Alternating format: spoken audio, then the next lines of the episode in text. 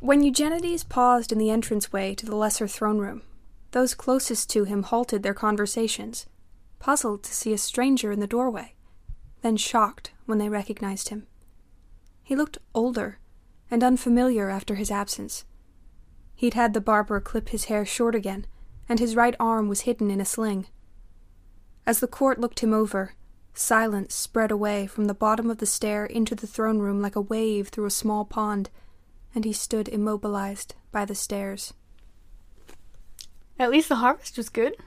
Yeah, yeah, I heard it was pretty good this year. Cold out, isn't it? Mm hmm. Yep.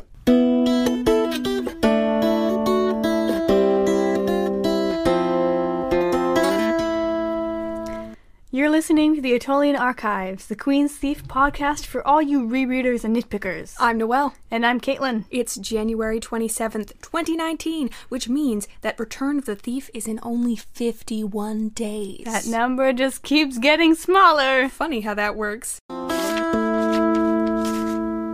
We interrupt this podcast we recorded yesterday to bring you breaking news. This morning on her Tumblr, Megan Whalen Turner announced that Return of the Thief has in fact been pushed to summer of 2020. There were some rumblings about it on Twitter last night, some rumors. I was frantically emailing people from the bookstore that I work at, like, ah, do you know anything about this? But we did get confirmation this morning from Megan on her Tumblr it's not going to be for a while. So let's all hunker down for the renewed long wait for book six. All right, back to the episode, I guess. Today, we're discussing The Queen of Attolia, Chapter 5, in which Gen gets out of bed, Attolia can't quite bring herself to get into hers, and an incidental minor character called Kamet comes into play. Kamet, Kamet, Kamet, Kamet, Kamet! We're so excited. We have been ah. waiting for him to show up. We thought, I thought that he showed up in like chapter three or four. Yeah, the last few episodes you've been like, oh, Kamet's coming next, Kamet's coming next, and then it hasn't been, but now he's here. There are a bunch of different things going on in this chapter. The alternating perspectives are kind of in full swing now, which is cool because you can see parallels between what's going on in Gen's world and what's going on in Attolia's world. There are these clear similarities that are happening. Both of them are spending a lot of time alone in their bedrooms. Mm-hmm. They're sitting up at night looking out the window. Both are feeling isolated and haunted in some way. And so they're having these parallel experiences to the same event. Yeah, basically. Yeah, reaction to the you same event. To- this is what we're all supposed to be inferring from this is that like why would Attolia be excuse me I have bronchitis sorry for the coughing um that Caitlin just, is an American hero and is recording this podcast despite being nearly incapacitated. No, I'm no longer contagious anymore. Nobody worry for Noelle's health. They're fine. the germs are not going to come through the ether into your house through the microphone wires. That's how that works, isn't it? also, Eddis and Attolia are already at war in this chapter, but Gen just doesn't know about it. Right, and we know about it because we have read ahead like little cheaters. but there's nothing to indicate in this chapter that there's a war going on. Well, there there are a few of those little hints that later Eddis says, like, "Oh, you you could have seen, but you just shut your eyes." Like it's mentioned in here, like a a military messenger is riding out, right. and he doesn't he doesn't like show any curiosity about that, and then he goes to find the map weights when he's about to uh, relearn how to write because he needs weights and to hold the paper down. and there are only a couple map oh weights left. Oh my gosh, I've never thought about that before. Yeah, those are the things he was he was kind of not curious about because he was wrapped up in his own struggle, but he didn't think to wonder why is the queen too busy to come see me except for every two weeks. And nobody in the court wants to talk to him about it. And that's part of why, like, there he goes he actually leaves his room in this chapter and he goes to a couple of court dinners and at the dinners everybody's just sitting in painful silence until someone talks about the weather. And that's a general awkwardness around him. But also, I think people don't want to talk to him about the war. Mm-hmm. And so they're searching desperately for anything else to say. Like, we never find this out, but is the reason they don't bring up the war the fact that they know he doesn't know about it yet and they don't want to let him in on it because that's not like their place? Or do they assume he knows about it and they just don't want to bring it up because he's the cause? It could be mm. either. No one knows how to react to Gen mm-hmm. right now. Yeah. He's almost like a ghost Yeah. walking around. And I think people expect that he will never be involved in politics or in court life really again. Mm-hmm. Uh, and that he will always kind of exist in this limbo state now. And so it maybe doesn't even occur to people to talk to him about the war because that's no longer relevant to him, even though it's about him. Yeah, that could be it.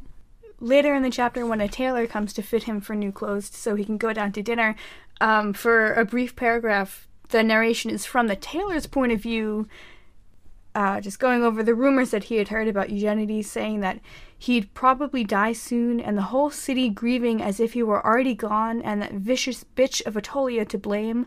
So, I think we can infer from this that no one thinks he's gonna like make it out of this Yeah. they think he's either dying or like a wreck forever. And Gen has become uh, a, a a symbol of Eddisian victimhood at the hands of Attolia. yeah. Uh, that vicious bitch of Attolia, which 8 to 12 age range, ladies and gentlemen. Let's just mention that one more time. Yeah, if, if we're not mistaken, this is the first instance of actual profanity used in the series, which I think just really like that's another tonal shift. The, this series really does not have that much profanity at all, but like this is just an, mm-hmm. an indication of this is how strongly the Eddisians feel about Attolia at this point. And the stakes have been raised in general. right. Yeah. An image that I find really interesting in this sequence with Gen and the continuation of his recovery is he finally gets up and he starts poking around his desk and it says he stood up to poke at the papers at the back of the desk, but the medical detritus took up too much space for there to be any room for sorting. At some point, ink had spilled across the text he'd been copying, obscuring the left half of a long paragraph. And so, Jen is so consumed by this event that he can't look forward or backward. Everything that he had been doing before, the the the text that he'd been copying has had ink spilled all over it and he can't see his desk because there's pills and medications and bandages. He can't see his life anymore. Mm-hmm. It has all been disrupted. And that the tragedy and the the change has come into this place which was a safe space for him. Yeah. Right, let's move on to Attolia, who is also hanging around being sad for most of this. Even though she obviously knows there's a war going on because she's the one waging it. Mm-hmm. But in her parts of this chapter, there's also no mention of it. Yeah, you only ever you only see her preoccupied with Eugenides throughout the entire chapter. Yeah. And To it's, to it's the- her very, like, private, insular life. Yeah. And uh, we also see um, that this preoccupation of hers is seen as unusual in Husrish's eyes. Um, he sneaks into a meeting she's having with Relius without being announced, and he hears the end of her conversation with Relius about the thief and is he recovering and what's he doing and and then later when Nahuseresh is talking to Kamet he says uh we'll tell the Emperor that we hope her preoccupation with her Eddisian thief Mm-hmm. lasts while we work. Also, just kind of interesting that at this point in the text, she's he's called her Eddisian thief. Like that made me stop for a minute in this reread. Interesting. We had talked at the beginning of this book about the idea of performance in this book specifically and thinking about when is Attolia performing and who is she performing for. And I think that this scene with Nahuseresh where he sneaks in is a really good example of that mm-hmm. because she's so happy to see him. She lets him kiss her hand. She's very receptive to him.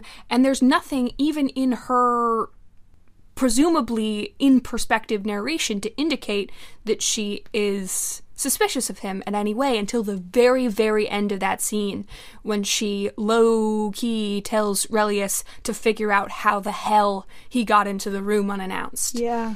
And so we know only subtly that she is aware that he might be working against her.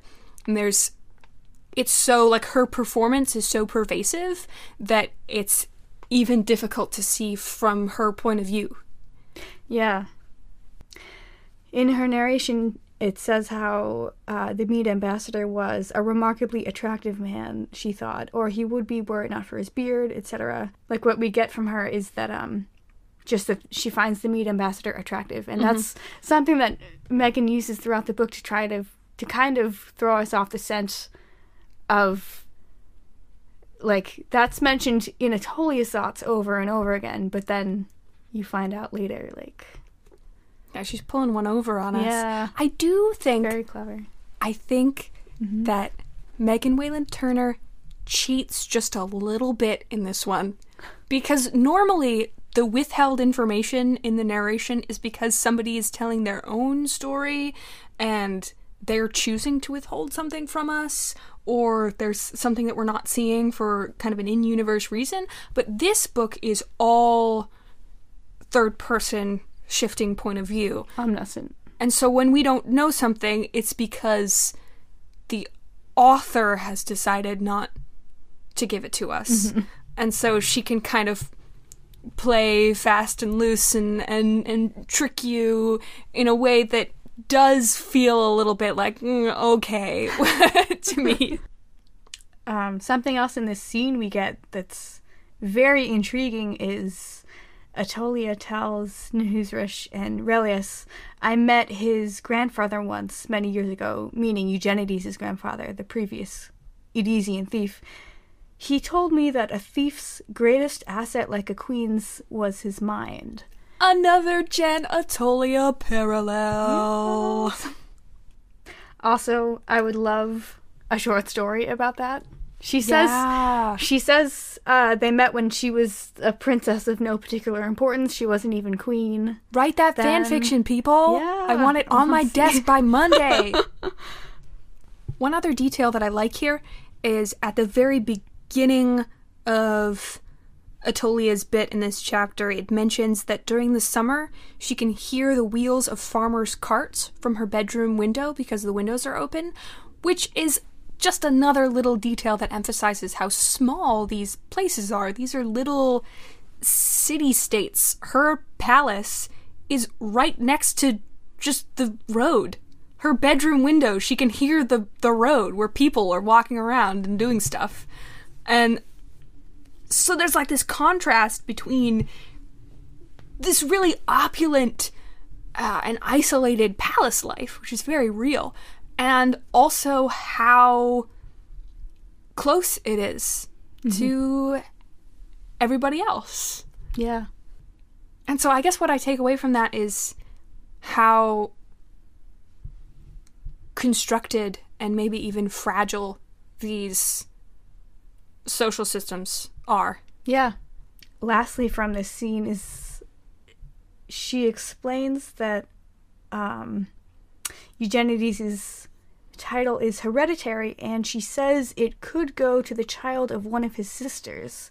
So previously, uh, we had read that and we had kind of thought that was more like hypothetical, but on this reread, I I think this means that at least two sisters of his do have actual children because if it's a hereditary title, it could go to the child of his brothers also. Mm-hmm. So wouldn't she have said siblings? But so I think this means that Gen really is an uncle at this point, which is like Give me the sisters. Where are they? we talked. I don't want to spam you guys with our family longing, which I feel like we've been doing, but so we can move on now. But just another detail Here's our finally our- picked up. at least once an episode. We have to say, please give us the sisters. Last but not least, Kamet. He's introduced as the secretary of the Mede ambassador, and you don't know that he's a slave at first. He's just the secretary. Mm-hmm. And you see that they have a very cordial relationship. Yeah, that you get the sense, or I got the sense anyway, that um, hmm, I don't know exactly how I want to put this. Like, they're on good terms, and he also he inputs into the conversation. It's it does not read at first like a conversation between two very unequal people. It doesn't read like the power dynamic is incredibly skewed. But then all of a sudden, we get they don't have many slaves here. I could run away and make myself a free man, which is A, foreshadowing, and B, uh, like a very disturbing thing because Kamet says it as a joke, and then Nahuseresh jokes back, Oh, I'd find you. But obviously, there's a tremendous threat Yeah. in that exchange and like all of a sudden the violence that's uh an undercurrent in this relationship becomes a little bit visible Right. Yeah, something I wanted to bring up about that is that Kamet's the one who brought that up, saying they don't have many slaves here, and then he's the one who actually made the joke, I could run away. Um, obviously, living that reality would be, like you said, there is a huge undercurrent of violent in their violence in their relationship, as we find out later. So joking about it might be a way for Kamet to kind of uh, diffuse some of that tension. But also, like, Kamet's relationship with Nahuseresh, uh, I feel like Kamet really has to. How do I put this? Like, he needs to feel like he has a good, cordial, friendly, loving relationship with Nahuseresh in order to deal with this awful situation. Yeah, it's a survival It's a survival memechanism, right? It's a defense mechanism, like mentally. Um, for much of Thick as Thieves, or at least the beginning in the first half, his perspective on Hushish is kind of saying like, "Oh, I know how to handle him. Like, it's it's not as unequal as all that. Like, maybe he did beat me up, but like, we had a lot of good times together. So like, yeah and making this joke is his way of because otherwise it might be uh like an unspoken tension right, and he needs to make sure that I know that you know that I could think this, and I need you to know that I think it's ridiculous. Right. And we can joke about this, it's fine. Yeah. You know, it's just too ridiculous to even imagine that I would run away. Just reinforcing, like, oh, I'm, I'm not going to run away. Yeah. Because we know from Thick as Thieves that he has, he did really in earnest talk about running away with Layla. Yeah. And that's when Hoosier almost killed him. So bringing this up as a joke is kind of uh, like, you're safe, I'm not going to try it again measure. yeah, I would almost we? say. We're we've we're Like- on good terms now. Yeah.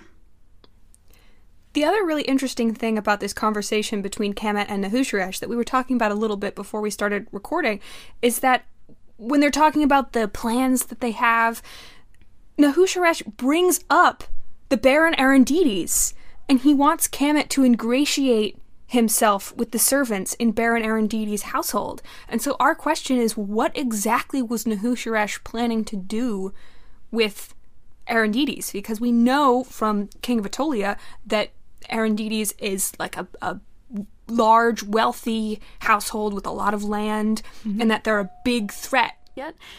And so we were wondering if anything planned between Nahuseresh and Erondites comes to fruition between now and King of Attolia when Gen, or I guess I mean even past King of Attolia because we know from Yeah. the summary of Return of the Thief that Erondites is still Is oh a yeah, threat. it's gonna come He's, back. like doing something. Return of the Erondites. yeah. what really makes me fall in love with Kamet on the reread is that Nahuseresh says that Attolia has the most appealing of feminine virtues, especially in a queen. She's easily led. She's held the throne for some time, the secretary said, cautiously. We know from Thick as Thieves that Nahuseresh has enormously underestimated Kamet what seems to be their entire lives together. So this is just this is another indication, first of all, that Kamet is more than he appears, and second of all that And that Kamet is observant Yeah. and uh, Yeah. shrewd, and he's observed the situation, and he knows that Attolia is a force to be reckoned with, mm-hmm. and he can't say it, but he's storing that information away for a rainy day. That's chapter 5. Next week, Gen gets a message from the gods that changes, well, something. Did you notice anything about this chapter that we didn't? Send us your comments, questions, thoughts. Chime in at AttolianArchives.tumblr.com. Be blessed, in your endeavors. Thank you for listening. This is an amateur embroidery production. Rate and review us on Tell your friends. I know that we're definitely a niche thing, but let's try and get as many people from the niche as possible in on it because it's more fun that way. Uh, we love ya. Keep reading and remember never trust a horse.